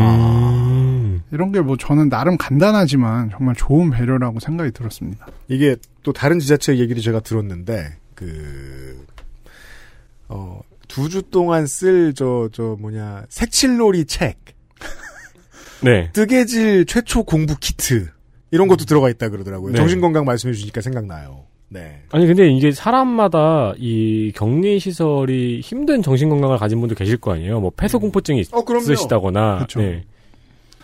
요거를 받고 제가 보건소에서 배려를 해줘서 택시 대신에 보건소 차량을 타고 집에 왔습니다. 아 보건소 차에 태워서 보내줬군요. 네, 예, 네. 예. 그리고 뭐 이때부터는 저는 배달앱과 싸움이었는데요. 아 이제 1일차에 도, 돌입했죠. 저 본격적으로. 네. 14일간 배달앱과 싸웠다. 네, 밖에 나가서 사 먹을 수가 없기에 이제 식사를 배달로 해결해야 하는데 배달앱이 작동을 안 하는 겁니다. 아 이유가 있겠죠. 네, 일단 해외 카드를 사용할 수가 없고 아 망했네요. 다른 걸 쓰려고 해도 핸드폰을 통한 본인 인증 시스템을 거쳐야 되는데 네. 저는 이제 선불 유심 칩을 사서 쓰기 때문에 안 되죠. 본인 이름이 없으니까 본인 인증 시스템이 안 되고 음. 그래서 결국 네이버 포인트로 해보려고 했는데 네이버를 통해서 제가 포인트를 충전하려고 해도 핸드폰 본인 인증이 필요하고 남이 저에게 네이버 포인트를 선물하려고 하면 이건 수상한 거래로 판단돼서 금지다. 아 진짜요? 네. 왠지 아 선불유심 폰이 있는 쪽으로 가니까 뭐 모르겠어요. 이유는 뭔지 모르겠는데 제 네이버 계정이 수상하다고 하더라고요. 음. 어. 네. 외국에서 들어왔으면. 네, 모르겠어요. 음. 왜 그런지 진짜. 그래서 이제 한 4시간 동안 배달앱과 사투를 벌인 끝에 음. 그냥 친구 이제 땡땡의 민족 아이디를 빌려서 아, 시켜 네. 먹었습니다. 아, 그 친구가 등록해낸 카드 쓰고요. 네네네. 네. 근데 이날 진짜 재밌었던 것은 이제 저의 핸드폰으로 음. 저한테 기기 변경을 하라고 스팸 전화가 왔다는 거. 아무래도 자가격리가 시작됐으니까 오는 전화를 다 받게 됩니다. 아니, 근데 서- 선불 유심을 샀는데 그 전화번호로 왜 와요, 전화가? 저도 모르겠어요. 그게 전에 다른 그러게. 사람의 개인 정보가 그쪽으로 갔나 보네요. 그런 네. 것 같아요. 그 제가 전화를 받으니까 고객님 지금 전화를 오래 쓰셨네요. 아이폰 관심 있으세요? 근데 제가 거의 다 되고 이제 아니요 저 어제부터 썼는데 이럴 수가 없어가지고 네. 저 외국인입니다 하고 끊었습니다. 틀린 말은 아니에요. 네. 역시 한국이다. 이 약간 이게 저한테는 welcome 메시지가 느껴졌어요. 아, 그러겠네요. 넌, 넌 이제 한국에 왔어. 이런 느낌이었어요. 그럼 우리 사회의 당당한 일원으로서 스팸 전화를 받아라. 네. 예. 아, 이제 자가격리 2일차에 음. 이 제가 얘기 드리는 서사의 진정한 주인공이 나오십니다. 네. 이제 격리 2일차 시작은 아주 상큼하게 자가격리 앱의 오작동으로 시작됐는데요. 네. 핸드폰 푸시 알람으로 계속 제가 격리 지역 이탈을 했다고 떴습니다. 아, 진짜 오작동이네요. 네. 음. 그래서 이제 결국에는 종로구청 담당 공무원분한테 전화가 왔습니다. 음. 이분을 제가 담당 공무원분이랑 계속 쓸 수가 없어서 어떻게 얘기를 해드려야 되나 음. 이름을 뭘로 지칭해야 되나 즉, 앞으로 계속 등장하신다는 네 겁니다. 굉장히 고민을 했는데 제가 이분 이제 차 선생님 차 선생님. 네 차 선생님이라고 제가 저거는 차씨, 차 씨세요? 네 네 차 선생님이시거든요. 차 형. 네 네 이 형님 음. 이차 선생님한테 이게 첫 전화 통화였어요 그분과 나중에 기념비적으로. 얼마나 많이 얘기를 네. 알았어요. 그래서 이제 전화를 받았는데 이제 어디 계세요? 막 이러셔가지고 음. 전 너무나 억울하다. 음. 집 밖을 한 발짝도 나가지 못하고 있는데 이런 의심을 받았다라고 음. 하니까 이제 나중에 차 선생님이 알아보니까 음. 전산상 오류로 제가 인천공항에서 자가격리를 하고 있다고 떴다고 그러더라고요. 아, 차 선생님 진짜 바쁘고 부지런해야 되는 게, 그게 오류라는 걸 발견하려면 열심히 찾으셔야 되잖아요. 그쵸. 그러니까요. 어. 하여간 이때부터 이제 차 선생님에 의한 밀착 관리 루틴이 시작됐습니다. 네. 요거를 제가 매일 일, 매일 해야 되는 일정을 여기서 설명을 해드릴게요. 먼저 음. 아침 10시가 되기 이전에 자가격리 앱을 통해서 자가진단 결과를 제출합니다. 어, 늦잠 자면 안 되나 보네요? 네, 안 됩니다. 오. 그 열이 있는지 체온이 몇 도인지 인후통이 있는지 호흡곤란이 있는지를 표시하고 이제 자가진단 앱에다가 그 결과를 넣어야 되고요. 네. 이제 그래서 이제 그 자가격리를 할 때 주는 키트가 중요해요. 그 안에 이제 체온계가 들어있거든요. 아, 미션을 치러야 되는군요. 그 키트를 가지고. 네네. 체온계를 반드시 갖고 있어야 하고 그리고 이제 한 오후 3시쯤에는 이제 차 선생님이 전화를 하셔서 음. 이상 증세 없는지 물어보고 체온을 말해달라 합니다. 오후 3시에 매일. 네. 네. 매일. 음. 약간 퍼펙트 25 같은 거네요. 네, 주, 말도 없어요. 주말도 전화하세요. 네. 그리고 마지막으로 저녁 8시에 자가격리 앱을 통해서 자가진단 결과를 한 번 다시 넣습니다. 아, 두- 하루 두 번. 네. 하루 세 번. 네. 이게 이제 매일매일 반복된 루틴이었죠. 아. 이게 처음에는 아 뭐 이런 거래 뭘 하루에 두 번씩이나 해 이다가 기다려줘. 네. 기다려지고 그쵸. 걱정하고 음. 그, 자가격리 앱에서 보내는 푸시 알람이 반가워지죠. 어, 자가진단 할 때네. 뭐. 즐거운 자가진단 네. 이게 자가진단이 7시 반에서 8시까지 해야 되거든요. 네. 이- 근데 처음에는 귀찮으니까 막 8시 다 돼서 하다가 나중에 7시 반에 바로 해요. 심지어 이제 체온, 아, 아싸 1등을. 네. 심지어 체온은 7시 25분 정도에 재놔요. 바로 넣고. 나의 소중한 소일거리 네, 그런 식입니다. 근데 이, 이 뒤부터는 사실 여러 가지 일상이 반복적인 느낌이었고요. 음. 이제 저는 밖에 나가지 못한 괴로움을 잊기 위해서 음. 어 친구가 이제 제 방 앞에 플레이스테이션 4를 걸어주고 갔어요. 아, 네. 네, 아 그런 거는 또 괜찮은가 보네요. 그러니까 플스4에는 뭐 거리가 없으니까. 음. 네 접촉을 봉지에, 안 하면 되죠. 네, 봉지에 네. 넣어가지고 그렇게 걸어줬겠죠. 네.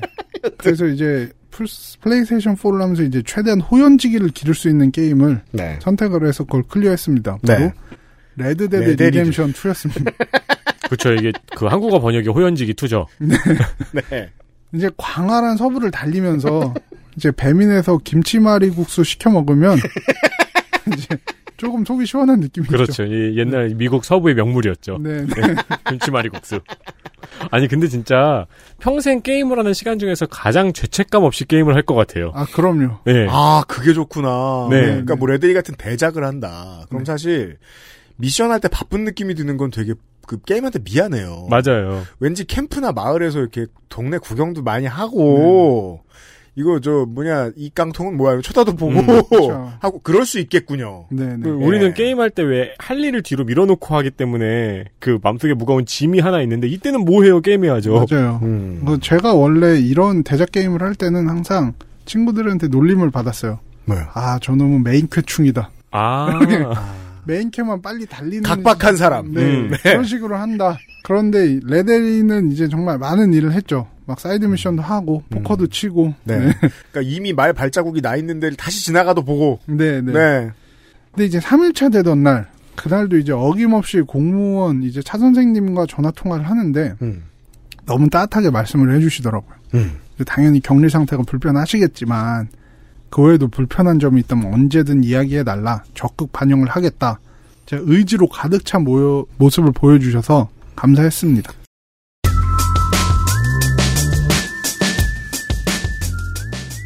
사실 해외에서 내가 꼭 이방인이 아니더라도 모르는 사람한테 이런 말 듣기 어렵잖아요. 어, 그러니까요. 그렇죠.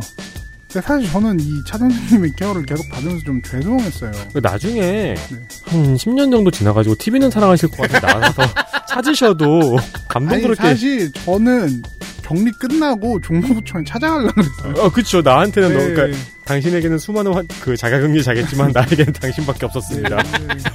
막상 찾아가면 별로 반가워하실 것 같지 않아가지고. 맞아요, 맞아요. 그래서 자제를 했는데, 어쨌든 이분이 이제 매일 주말에 저를 관리하시고, 그래서 이제 몸둘 바를 몰랐습니다. 이제 이런 좀 자잘한 부분이지만, 어쨌든 최전선에서 일하시는 분들의 희생이 있기 때문에, 한국의 방역이 잘 되는 거구나. 이게 최전선이라고 하면은 단지 의료진뿐만 아니라, 그러게요. 음. 예. 요런 분들도 하시고 계시구나라는 생각이 많이 들었습니다. 그러게요. 생각보다 그러니까 뭐 우리 방송을 듣고 계신 분들 중에서도 이런 일을 직접 하고 계신 공무원분들 계실 거 아니에요. 네.